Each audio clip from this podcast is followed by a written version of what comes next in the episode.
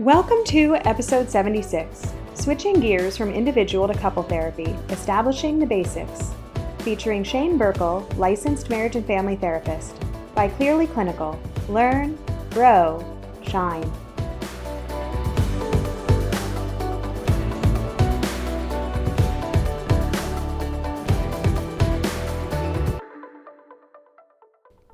Everyone, this is Shane Birkel. I am the host of the Couples Therapist Couch podcast, a podcast that's all about the practice of couples therapy. And I'm so excited to be with here here with you today to talk about the topic of how couples therapy is very different than individual therapy. And I have spoken with uh, lots and lots of expert couples therapists about the practice of couples therapy. And I, I think all of you would agree that uh, we don't get nearly enough training in this in our programs. And um, it's a completely different thing than individual therapy. And so before I get into that topic, let me tell you a little bit more about myself. I'm a licensed marriage and family therapist here in New Hampshire. I'm about an hour from Boston. And uh, I have a private practice. And uh, like I said, I've, I have almost 100 episodes on the Couples Therapist Couch podcast. Each episode is an interview where I talk with an expert in the field of couples therapy. And uh, we just dive deep into the, um, the uh, talking about what works well for doing the work of couples therapy. And so I think uh, as we begin to get into this, as we begin to get into the topic, um, I might be going a little fast on some of the things. Uh, I want to give you a really good understanding and framework and some ideas about what you're thinking about when you're working with couples. I definitely think if you want to keep going with this, you're going to have to keep taking more trainings. There's some great couples therapy models out there. And um, I created a course called Working with Couples 101, which is free that you can have access to uh, in addition to this but um, I won't go over all that stuff. Uh, but I will hopefully hit on some of, some of the main points. When we have two people coming in to see us in therapy, we have to consider both of their realities. And I think, unfortunately, there's a sad uh, reality in our society and in our culture, which is that people have terrible relationship skills. And um, oftentimes we grow up with models our parents and no matter how healthy they are no matter how good we think our upbringing was uh, it's not perfect. And we believe that um, whatever we grew up with is normal quote unquote normal. I don't know how many times i've asked someone and, he, and as therapists you can probably relate. How many times i've asked someone you know tell me a little bit about your family growing up in your family with your parents and um, people will say, "Well, I had a totally normal childhood," and um, in the back of my mind, I'm thinking, I have no idea what that means. And you can see this a lot of times when there are um, partners who are together from very different cultures and they have a very hard time navigating some conversations because what they think is normal in growing up in their family is something that their partner may have never heard of or may not understand or, or doesn't know. So this idea of communication between the partners becomes so important. And I think this is one of the foundations of working with couples is that there's no right uh, there's no right or wrong there's no good or bad it's about let me tell you what works for me and let me get really good at listening and taking in and being receptive to your experience and your reality and what's going on for you um, all of us can probably imagine situations where we have these couples where it's almost like they're keeping score and it just goes back and forth and back and forth and no one's really being vulnerable and nobody's really listening. And it's like uh, you know i can't believe you didn't take the trash out today. And then the other person says well i don't like the way you're talking to me. And then it just goes back and forth and back and forth. Um, and it's not helpful. And we need as therapists, we need tools and frameworks in order to know what healthy relationship skills are and uh, to be able to impart these on our clients. And that doesn't mean like when I'm with my wife uh, or, or my kids, I am not capable of being a, in a healthy relationally all the time. I make mistakes. Things come out sideways sometimes with an edge when I'm with my wife, and I, you know, so. Uh, but I do think that there we can have a good understanding of what we're shooting for. We can have we can do the work. It takes it has taken so much work for me to improve in the small interactions that I have with my wife and my family. And so I think as we're thinking about couples and, and, and, relationships, you know, I think people have terrible relationship skills just in general, and that comes from our culture and our evolution and the fact that our brains evolved 200,000 years ago, and the society we live in now is nothing like what we were living with at that time. And so um, we have to have a lot of compassion about that. And if someone grew up in a family that was pretty bad, as far as being abusive or neglectful or something like that, then there's going to be a lot of work to do. Not because they they don't care and they're not trying, but because um, they just haven't had the modeling and they haven't learned the skills. And so, when we're dealing with couples, there are two levels of um, stuff that we're dealing with now. The, the top level or the upper level is the relationship skills themselves.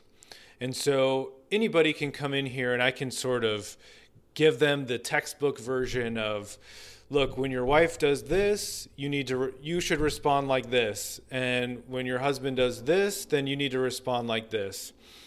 And people can take it in and listen and say you know oftentimes i tell people if you do what i tell you your relationship will be completely fine and healed. So the second level is the fact that they can't do it or what comes up for them as they're trying to use these skills uh, emotionally on, on, a, on a gut level, on an emotional level, um, underlying psychological themes that are going on for them, that they try to use these skills and they aren't capable of doing it. And so we have to be able to deal with that as well. You know, you, I think this is related to trauma work. Oftentimes, it is trauma work that um, needs to happen. I think it's really beautiful when um, couples can do that kind of work in the presence of each other. And I often do that in my work with couples. Now, let me take a step back really quick. Um, when we're doing couples work, as I said, it's very different from individual work. And as the therapist sitting in the room with a couple, I want to make sure that each person feels really heard and really understood by me. And so when they start talking about the, you know, one of the first questions I'll ask them when they come in is, What are you hoping for? Probably like most of you.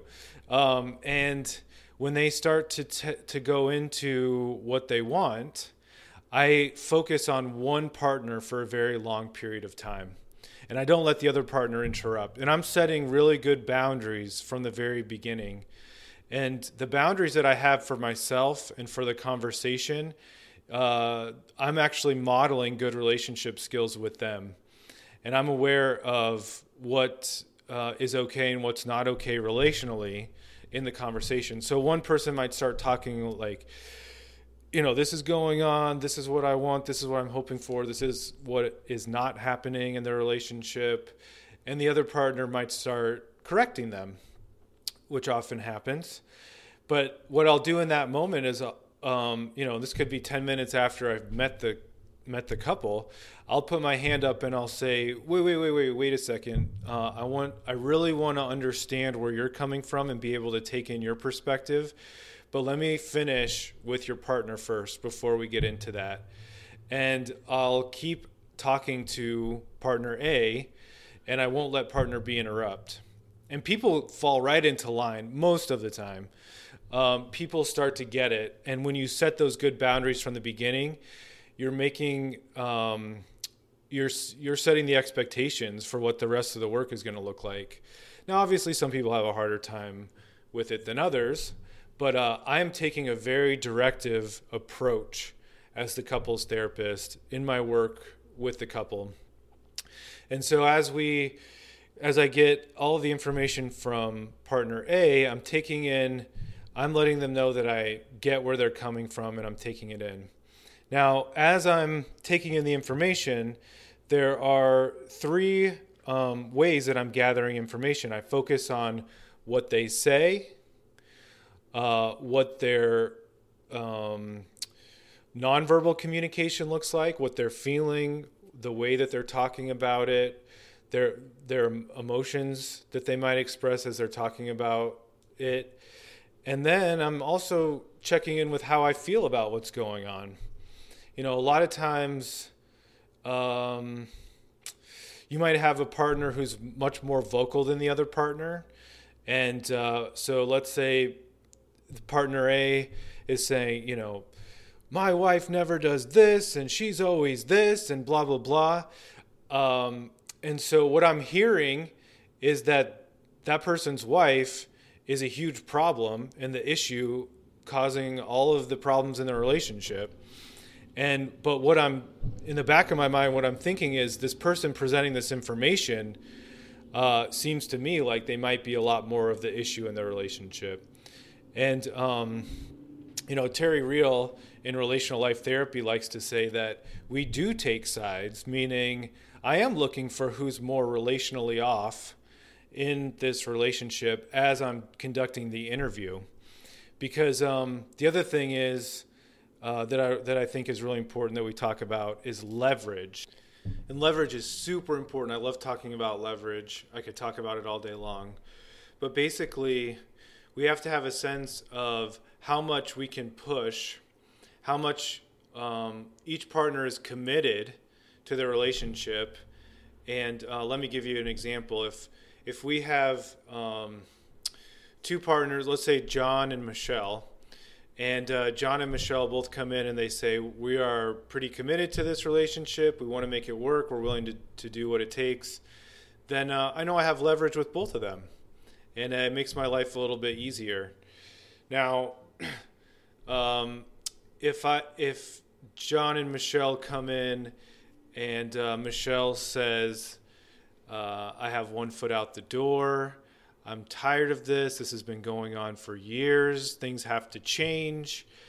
Then, uh, in the back of my mind, as a therapist, I'm thinking to myself, I do not have a lot of leverage with Michelle. I need to take her concerns very seriously because if this doesn't go well, she's going to she's going to be out the door.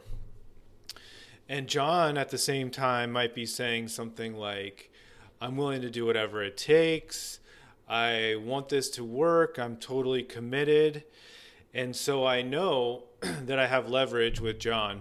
I have, I've got the leverage, in, at least in that sense of the word. Um, and so I can be a lot more direct and lovingly confrontational with John than I might be able to be with Michelle. And so, what that might look like as we work through certain conversations, you know, Michelle might might be say, um, whenever I bring up a problem with John, he gets really defensive, and of course, John's going to say, "No, I don't," um, and so what I'm going to do in that case is I, am gonna, I might you know say John John hold on a second hold on a second. We want to take in what she's talking about and I'm going to I'm going to focus on helping Michelle feel like she's heard by John. And um, every time John starts getting defensive I'm going to say whoa whoa whoa hey John that that's what she's talking about. That's that defensiveness. I just you know I just want to be able to help you see what she's talking about so you can practice these skills. Now, um, I might not be able to do the same thing with the things that um, that she's doing that are off. I might not be able to be as direct with her because um, we really need to focus on the first step is making her feel her concerns feel heard because I know I have leverage with John and I want to make sure that she starts to feel like she's going to get what she needs from this process in order to continue coming and continue working on it and continue staying in the relationship.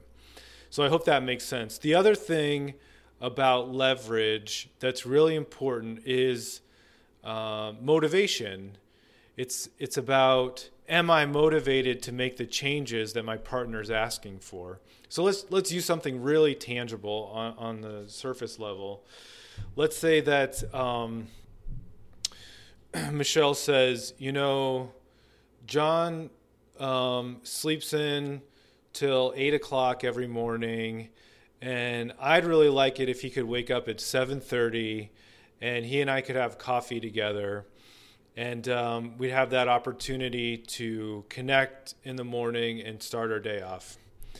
And so, if this came out uh, a couple weeks ago and they're back for another session, um, she is she's telling me she's really upset because John isn't hasn't been following through on the request that she made. And so I talked to couples about this a lot.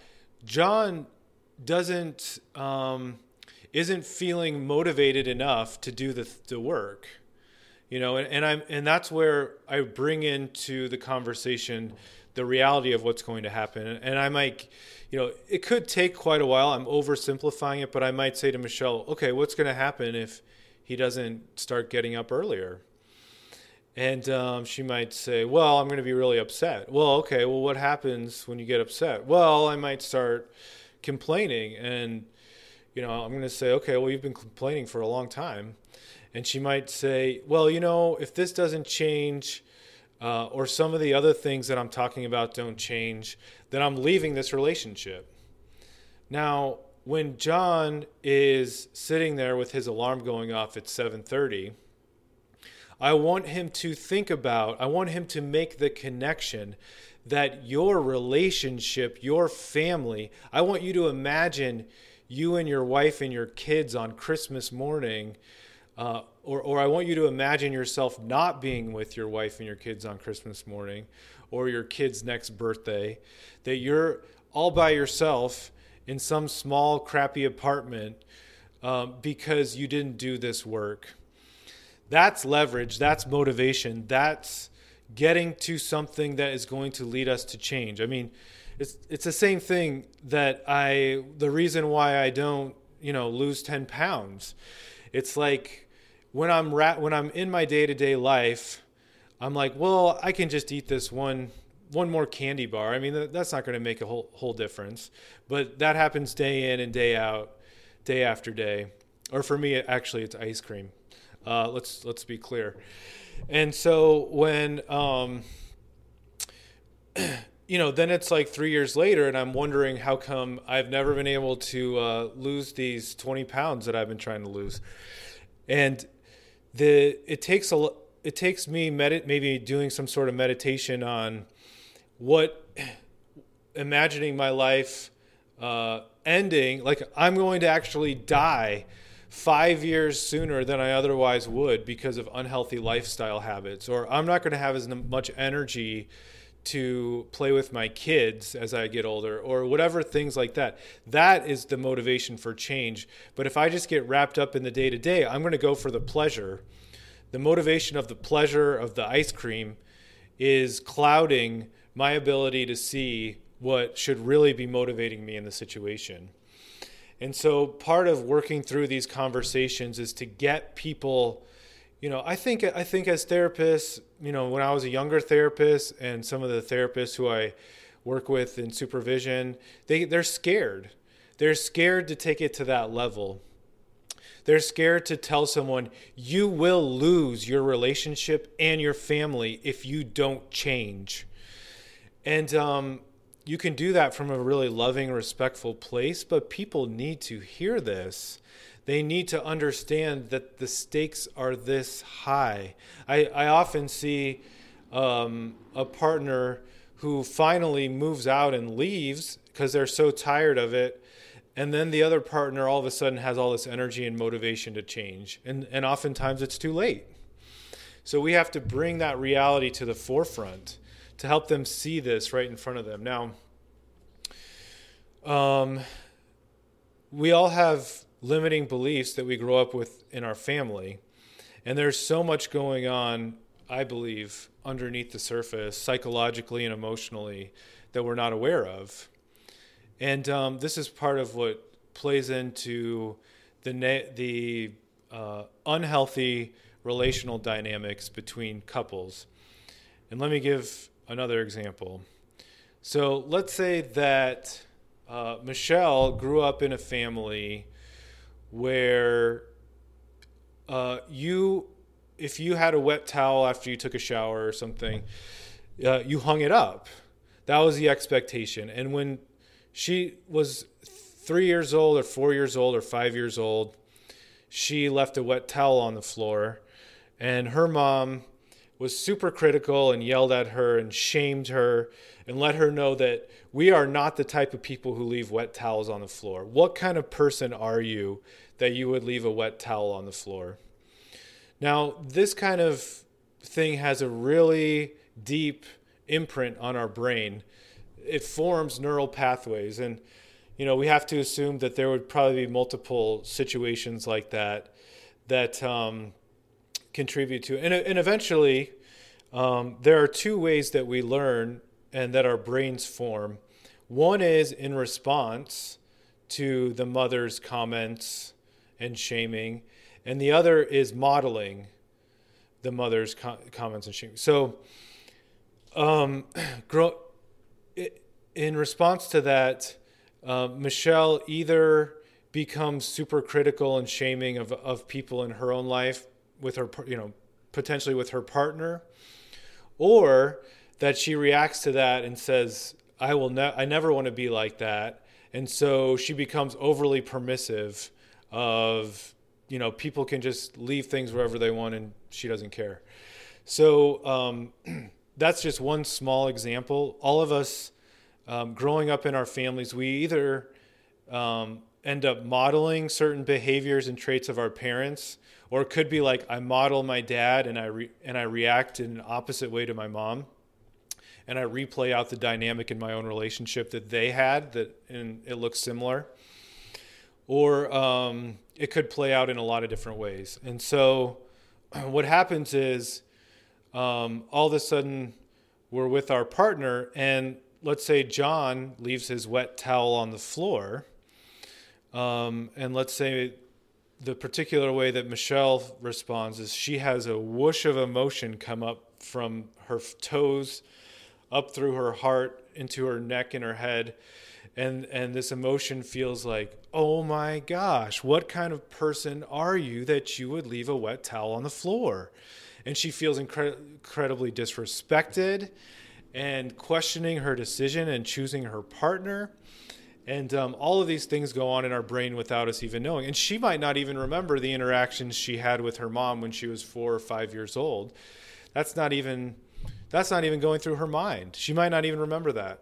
But it impacts how she feels in the relationship. And for her, that's something that causes a fight or flight response and takes her from her functional adult self who's loving and caring and healthy and strong. All of us have this functional adult self who knows how to deal with situations, know how to, deal with life, and can stay relaxed. That's when we're in our first consciousness.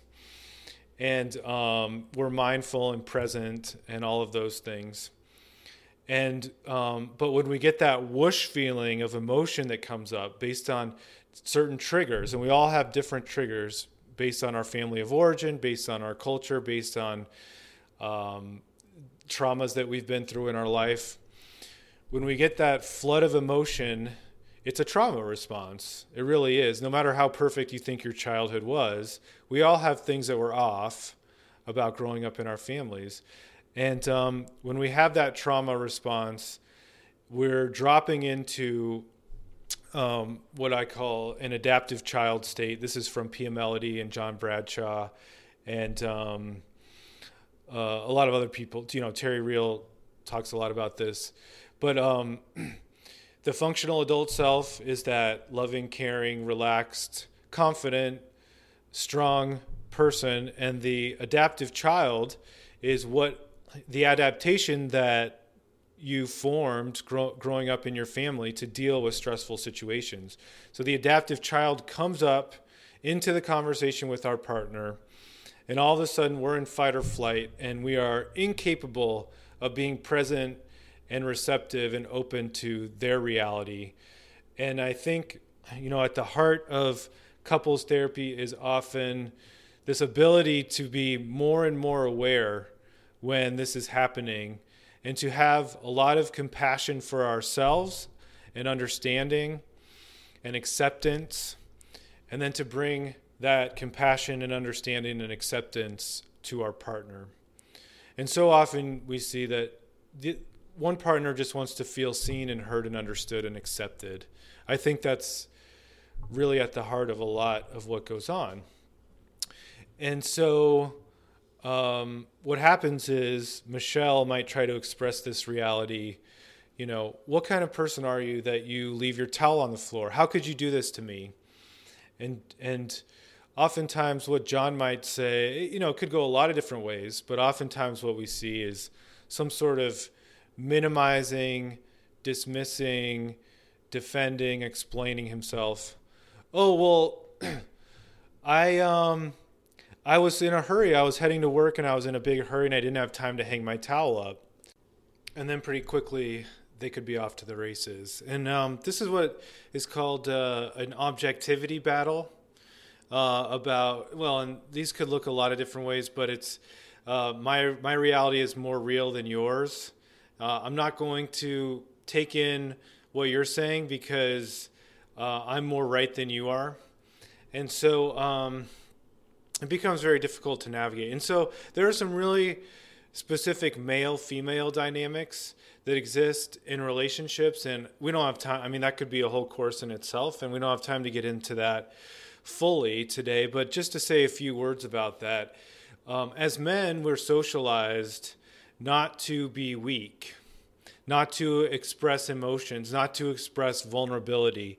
All emotional experience is filtered through either anger or lust.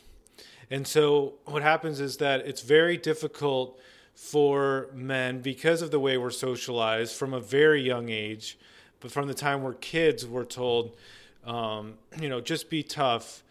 Don't be a burden on anyone else. Don't ask for help. Don't be like a girl. All of these terrible things for little boys to hear.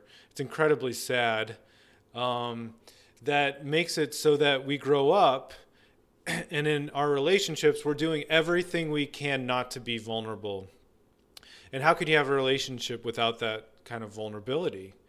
that if my partner is upset and saying something about the wet towel on the floor, that instead of thinking, it's like um, some people might call it a lack of self esteem or trouble with boundaries. You know, I, talk a lot about boundaries and self esteem with my clients, and uh, that's definitely something we should get into today as part of this um, workshop. But that um, if I have really good self esteem and boundaries, and my partner comes at me and says, How could you do this with the wet towel? Blah, blah, blah. I take a deep breath and I say, I remind myself, uh, I haven't done anything wrong. I'm a good person. I'm enough and I matter. And I breathe and I say, and then I can make it about my partner. My partner is hurting in this moment and I, I want to take in their reality and be understanding and listen to where they're coming from and um, that's a at, this is at the fundamental core of what can be a, a shift for most relationships the ability to do what i'm talking about right now uh, can transform relationships i've seen it happen in one session or a few sessions in a very short period of time, when people can get this and people can do it, it can totally make a huge difference.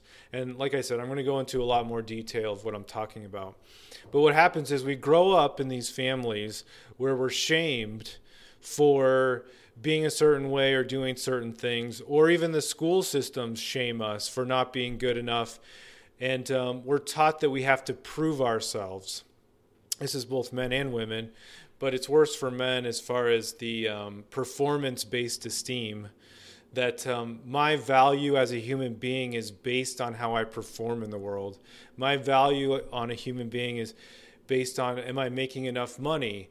Do I can I perform sexually in bed? Am I a good husband? Am I whatever, whatever, whatever? And um, proving it one day isn't enough. Every day is a new battle. And so when my wife comes at me and she's accusing me, it's very easy for me to defend myself and protect myself because I don't want to be seen as a bad person. And um, also, it takes a lot more vulnerability to not defend myself because if she, if um, Michelle is is saying something to John about the towel, he might be able to tolerate the feeling of like uh, maybe I'm a bad person for doing this for about two seconds. And then it flips right up to anger because I don't want to sit with that level of discomfort uh, about the fact that uh, I'm a bad person. And so it's going to, it can very easily become angry um, defensiveness about, well, what's wrong with you? And so what we want to teach couples when they're working with us is that each of them has to be a good listener for the other. And each of them has to be willing to take turns uh, to take in the other person's reality. I often tell people they have to take turns. they both can't be upset at once. They both can't be in their adaptive child at once. That's the fight or flight feeling. And the fight or flight, flight feeling is all about survival. And this comes, again, the, these are neural pathways that were formed when we were three, four, five, six years old, when our survival truly was dependent on our caretakers, on our parents. And um, what happens is if my mom is yelling at me and upset about the wet towel on the floor, um, what I have to do as a five year old is say to myself, I'm the problem. What's wrong with me? If I only um, did this better, then my mom would be happy. uh, because if I don't do that, if I have, if I start recognizing that my mom is the one who's off, then um, I might be abandoned and not survive. So we internalize it as a child, and we start to make it about us, and that those neural pathways stay with us into our adulthood and this goes back to evolutionary survival. You know, when we lived in tribes for hundreds of thousands of years, uh, we were literally dependent on other people in the tribe in order to survive. This is where we learn to be in relationship with others. This is beneficial to the survival of our species to be in relationship with others. And to be disconnected is um, incredibly terrifying and people don't consciously recognize it and they don't admit it, but it is terrifying to stare in the face of someone who cares about you and um, feel that this could be in jeopardy. And unfortunately, in our modern society, we don't have the close knit communities like we historically have, and people are becoming more and more isolated. And um, our partner becomes the whole village and so we start feeling really codependent and um, uh, dependent on our our partner for survival. They're fulfilling all of our needs social, sexual, emotional, psychological, all on that one person. And it feels like a lot of pressure. And so what ends up happening, there are a lot of, you know, family systems, dynamics that end up playing out in relationships. But you know, uh, if you're using emotionally focused therapy, they talk a lot about the pursuer distancer dynamic. You know, in relational life therapy that I'm certified in, we talk a lot about um, codependence and being walled off and um, falling somewhere on that spectrum. And th- these dynamic, you know, one partner plays off the other. The more you distance yourself the more I feel anxious and the more I pursue. And the more I pursue, the more you feel overwhelmed by my needs and the more you distance yourself. And these things, there are all kinds of these family systems patterns that play out in couples. And so, um, you begin we begin to see patterns as therapists that are pretty common and that we see a lot. And so what what is at the core of what needs to happen for so many of these couples is this this detachment from this fight or flight feeling. This feeling that um, let's say my wife is uh, complaining to me about the wet towel, and um, I have a fight or flight response, that I need to begin to be a lot more aware of this. I need to get good at possibly removing myself from the situation, taking a healthy time out. And uh, I can go into more detail about um, how to take a healthy time out but I need to um, take care of my own emotions for myself. That if each partner is taking care of their own emotional state, then we can come to each other as our adult selves and be healthy with each other in the relationship. I will take care of myself for you, and you will take care of yourself for me. This is, I believe, is at the heart of what's really important for couples to learn. And so, in order to do that, I need to uh, be able to recognize all of these emotions that are flooding in for me. Um, that at the same time, all of those emotions are flooding in for my partner. And so I need to be able to set my own emotional stuff to the side and say, this is important, but this isn't where I need to focus right now. I need to be open and listening and receptive to what's going on for my partner because we both can't be in our adaptive child at the same time. We both can't be in fight or flight at the same time, as I said before. And so we have to take turns. So if my partner comes to me upset, I have to take a deep breath and remind myself that my job right now is to make it all about her reality. the most important thing I can do is stay calm and open and receptive to what's going on for her. Now, if she calls me a jerk and um, says, What's wrong with you? You uh, always forget to take the trash out, blah, blah, blah. I need to get really good at not focusing on the jerk part. I mean, that is uh, abusive behavior, and I tell people that. I have a really clear list of abusive behaviors. Uh, you know, and it, it's about yelling or screaming at each other, name calling, being sarcastic or mocking each other, shaming, ridiculing, judging each other. This is all abusive behavior. I set the bar really high as far as the expectations for relational behavior. And no one's allowed to be abusive to each other. So if my wife comes at me and is upset about something and calls me a jerk, I have two options. One is I can say, um, I don't deserve to be name called like that. I'm going to remove myself from the situation and take a healthy time out.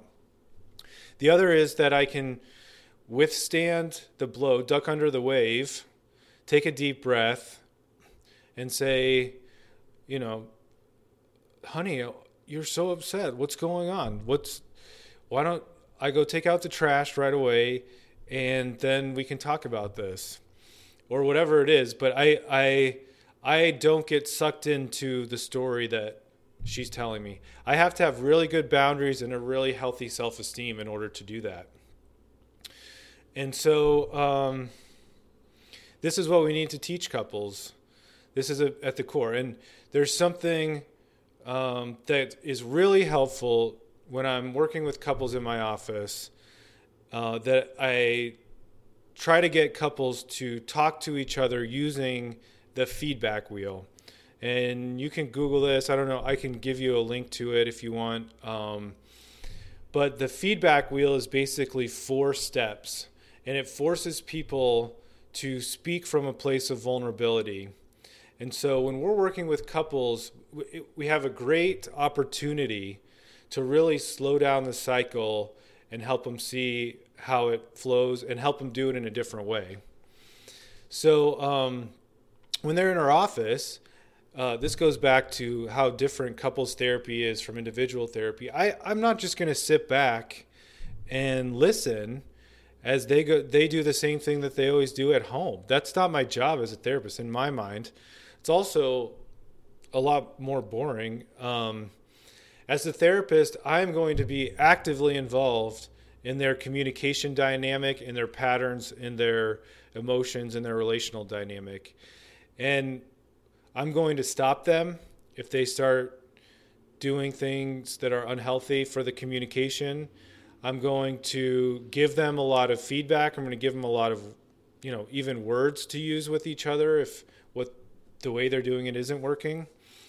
And um, the feedback wheel is part of what I use for the speaker. And as I said, we're going to establish one listener and one speaker as we're working through some of the communication and conflict cycle stuff. So the speaker has to begin by using this feedback wheel. And what the feedback wheel does is it forces you to speak from the first person. We want to get away, we always want to get away from using you, you do this, from blame, from judgment, from criticism.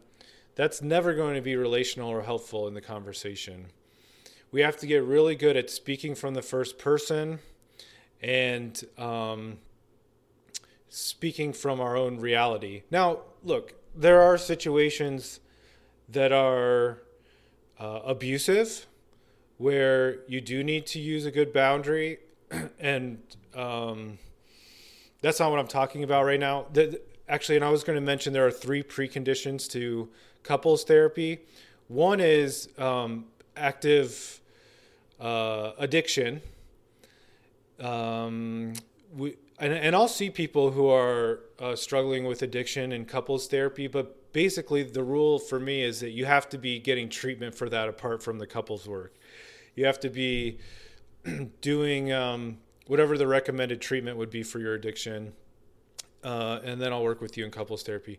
The other precondition is um, abuse definitely physical abuse and um, depending on the level of emotional and verbal abuse um, we can evaluate that i think all of us are emotionally and verbally abusive at times and um, so part of that is just normal stuff but in some cases it's to a level that really really needs to be addressed outside before we can start working in couples therapy. And the person one partner needs to make them sure that they're safe.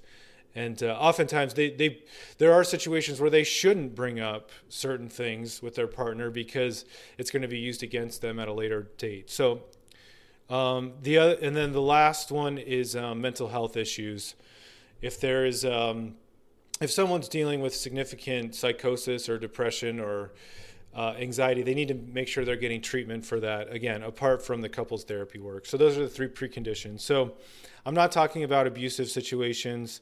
That again, that's another conversation. But I'm talking about uh, typical um, ways that we are not very responsive to our partners. That's when we can use the uh, feedback wheel. So let me tell you what the steps consist of, and then I'll go into a little bit of how I might use this with a couple. Um, the first step is expressing what happened. So if Michelle is using the feedback wheel with John. She might say something like, What happened is that you left your wet towel on the floor yesterday. It's really specific. You can't editorialize. You aren't allowed to say how you feel about it. You aren't allowed to say, like, you do this all the time, not speaking in absolutes, but just very specific what happened. And oftentimes I'll tell people they can only use two sentences for each of these. So the first one is what happened. The second one is what I make up in my head about that or the story I tell myself about that. This is really important. This is like a key. Uh, if couples can start saying, using this phrase, it can, again, transform their relationship. If you take one thing away from this uh, workshop today, start using with your couples the, the phrase, the story I tell myself, or what I make up in my head about this. That can it's a huge intervention. So what happens is you say, uh, what happened is that you left your wet towel on the floor. The story that I make up in my head about that is that you don't care about me and that you are irresponsible and you're always doing things like this. And then we go to the third step, which is how I feel about that. And we have to use feeling words. And um, you know, there are really only five or six basic feelings, maybe seven. You know, we're talking about fear, anger, shame, sadness, joy, um, guilt, and um, they have to use real feeling words as they're trying to describe what um, happened for them uh, or what they were feeling when it happened. And um, you'll often find that people have a really hard time with this. Certain people, and, and a lot of people don't have the emotional language. You know, I think it's really helpful to have some sort of um, resource written down on a piece of paper for people to look at different feelings that they can. So, um, you, you know, you can you can hand them a piece of paper with the feelings written on them, and then um, and, and I'm getting off track again, but when you have them look at the feelings and start saying what they're feeling, you might even you might even have them close their eyes and breathe and check in with their body and say where do you feel this in your body and really start helping them get in touch with that. As I said, a lot of us are um, conditioned from a very young age not to feel any emotions, and it's very foreign um, for some people to be able to do that. And then the fourth step is to make a request, to say something like, and what I would really appreciate is um, fill in the blank. You know, I'd really appreciate if you could hang up the towel, or I'd really appreciate if you forget to hang up the towel that you could you would apologize afterward, or I'd really appreciate if you could just listen to my perspective and not get defensive about it. Whatever the request is, but that it's it's this idea that I mentioned before that this is what would work better for me. You're not a bad person. You're not even necessarily doing anything wrong. But when you leave the towel on the floor, I have really strong emotions that come up for me. I know this is my stuff. I know this is crazy stuff that I make up in my head, but this is my experience. And what would be really helpful is if you could do this and this to help me with this. That's speaking from the first person. That's speaking from vulnerability, and that's going to help your partner be be able to stay present with you in the conversation. More likely, uh, be, and like I said, the person who's speaking is using the feedback wheel. That person is the designated speaker, and the other person is a designated listener. And as the listener, um, it's really important that they are not being defensive, not explaining themselves, not saying how it affected them, not blaming back, but they're they're focused on taking in their partner's perspective. Sometimes I start out for people who are just starting with this. We talk about um, just just saying back what the person said to you. So, um, what I heard you say is fill in the blank, fill in the blank, fill in the blank. Um, that can be a really helpful intervention. Or if they're a little more advanced, they can say, It totally makes sense that you would be upset about this. I totally hear where you're coming from. Your reality, even though it's not the same as mine, for some reason it makes sense. And to help their partner feel understood and accepted and heard. And, um, you know, I just went through that in like two minutes, but I've had sessions where we take 45 minutes going through this and helping them slow down and be present with each other and see each other. Um, so often, when we get into anger, when we get into our heads, when we get into argument, it just gets away from this connection. And people, I, I believe people are really terrified about vulnerability and being weak with each other. And um, especially if there's been a lot of conflict and a lot of difficult uh, stuff in their relationship, people have a hard time slowing down and staying connected with each other. And this is what we can do in couples therapy is guide them in this. I always, I, I'm always encouraging people to slow down. You know, I think uh, a lot of therapists talk too much, and I think that um, sometimes we just have to let things sink in, slow down, uh, stay silent as the therapist, as they're doing the work and connecting and letting things sink in. And when we're doing this, this kind of work, um, I'm having them looking at each other. I might have them um, initiate some physical contact, like holding hands or touching legs together, that they're looking in, into each other's eyes as they're talking through this. They're breathing. Um, they're really, you know, and, and as they talk about their feelings or their reality, I might ask them why this is important to them. I might get them to say something about how important their partner is to them. But we have to sort of guide them. These aren't these obviously aren't conversations we have on a day-to-day basis, and we have to get really good at changing the way we communicate in our life. And as a therapist, the better that I get with my self-esteem and boundaries, the more confident I am to bring that into my sessions with couples. So this is really about doing my own work. And as I said before, I'm I can be terrible at some of this relational stuff at times. Um, there's a big difference between knowing what it says in the textbooks and being able to actually do it in our life. And so this is ongoing work that I recommend for everyone. And the other thing, another thing I wanted to come back to is um, what the timeouts look like, because oftentimes I'll tell people, you know, you're you're doing a great job with this, you're making a lot of progress, but sometimes for people when they go home, um, they're going to have a hard time when we get into these emotionally um, triggering and conflict situations. Sometimes we just can't stay present and be a good listener for our partner.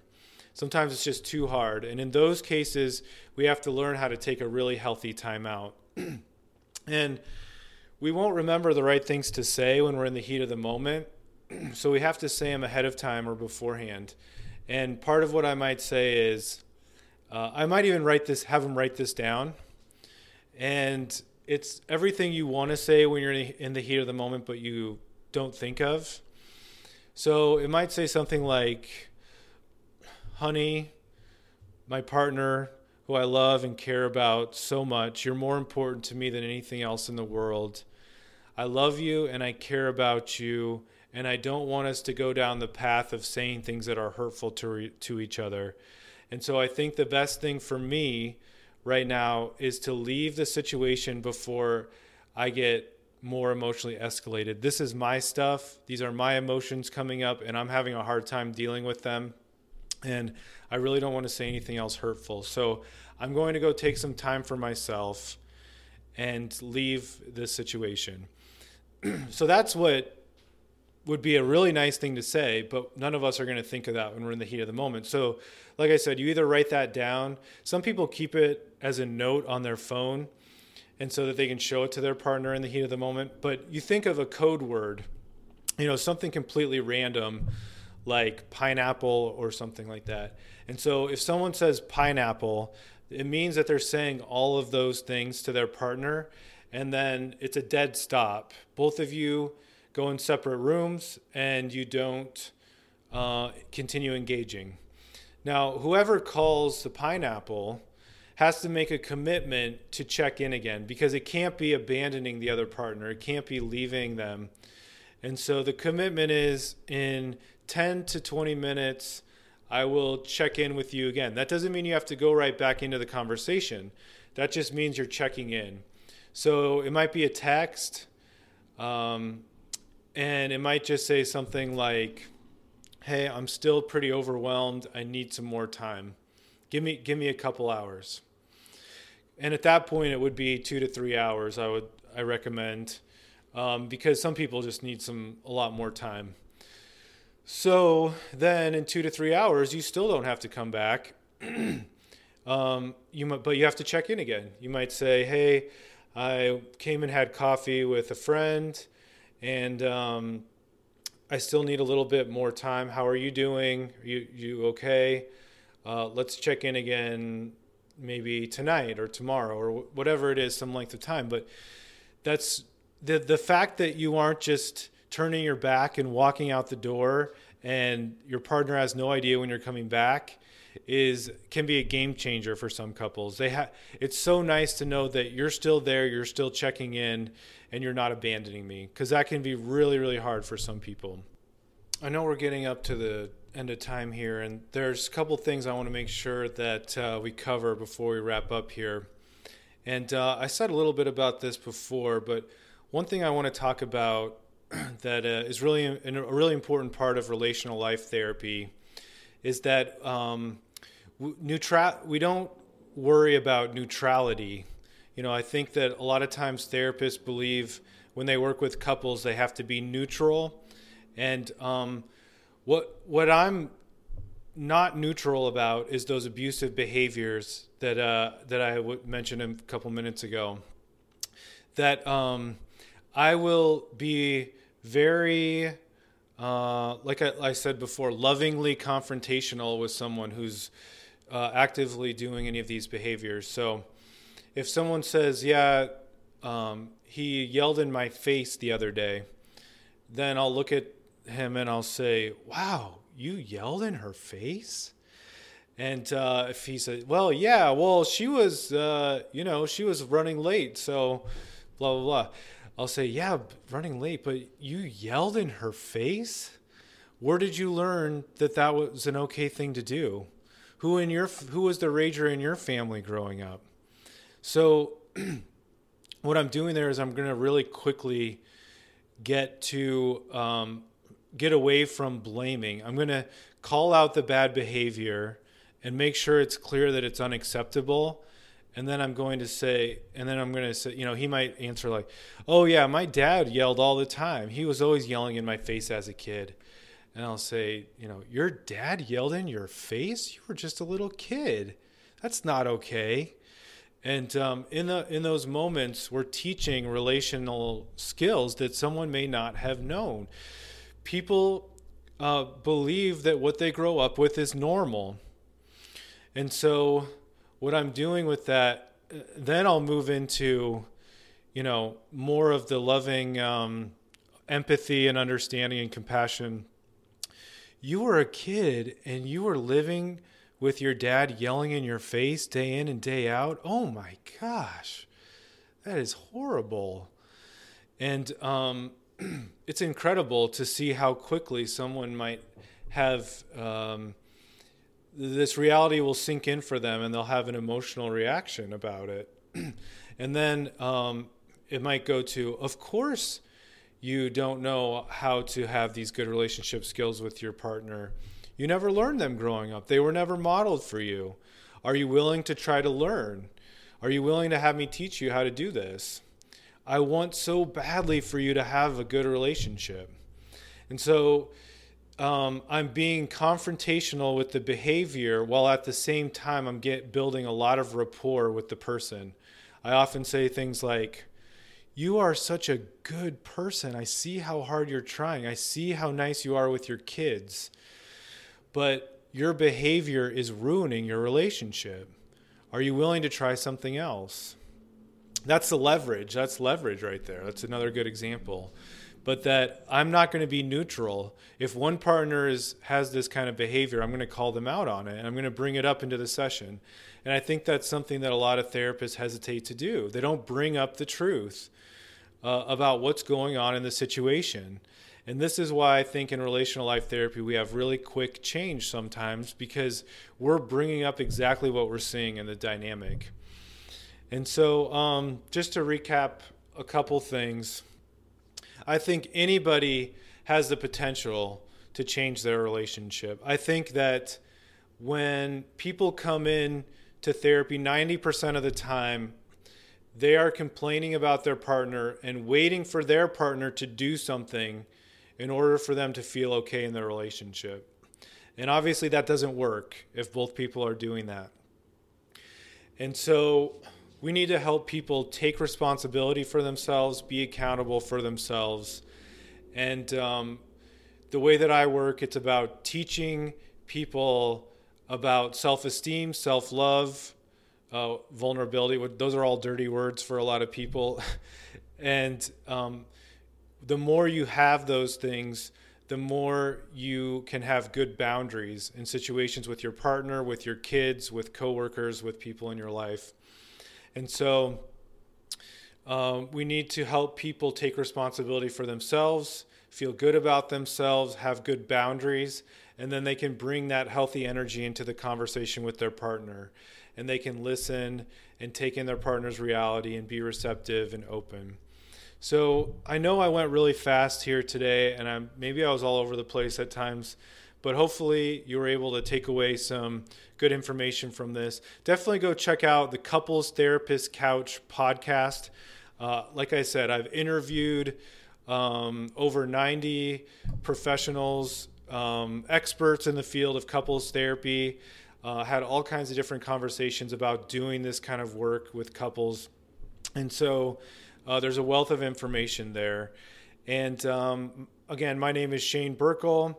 And uh, if you have any questions, you can definitely feel free to, you know, find me at couplestherapistcouch.com and uh, you can feel free to reach out.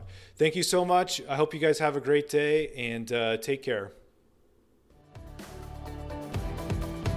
You've just finished listening to another exclusive continuing ed podcast by Clearly Clinical. If you like what you just heard and you need continuing ed credits, please visit us at clearlyclinical.com to check out our one year membership, where you'll have access to our growing library of continuing ed podcast courses.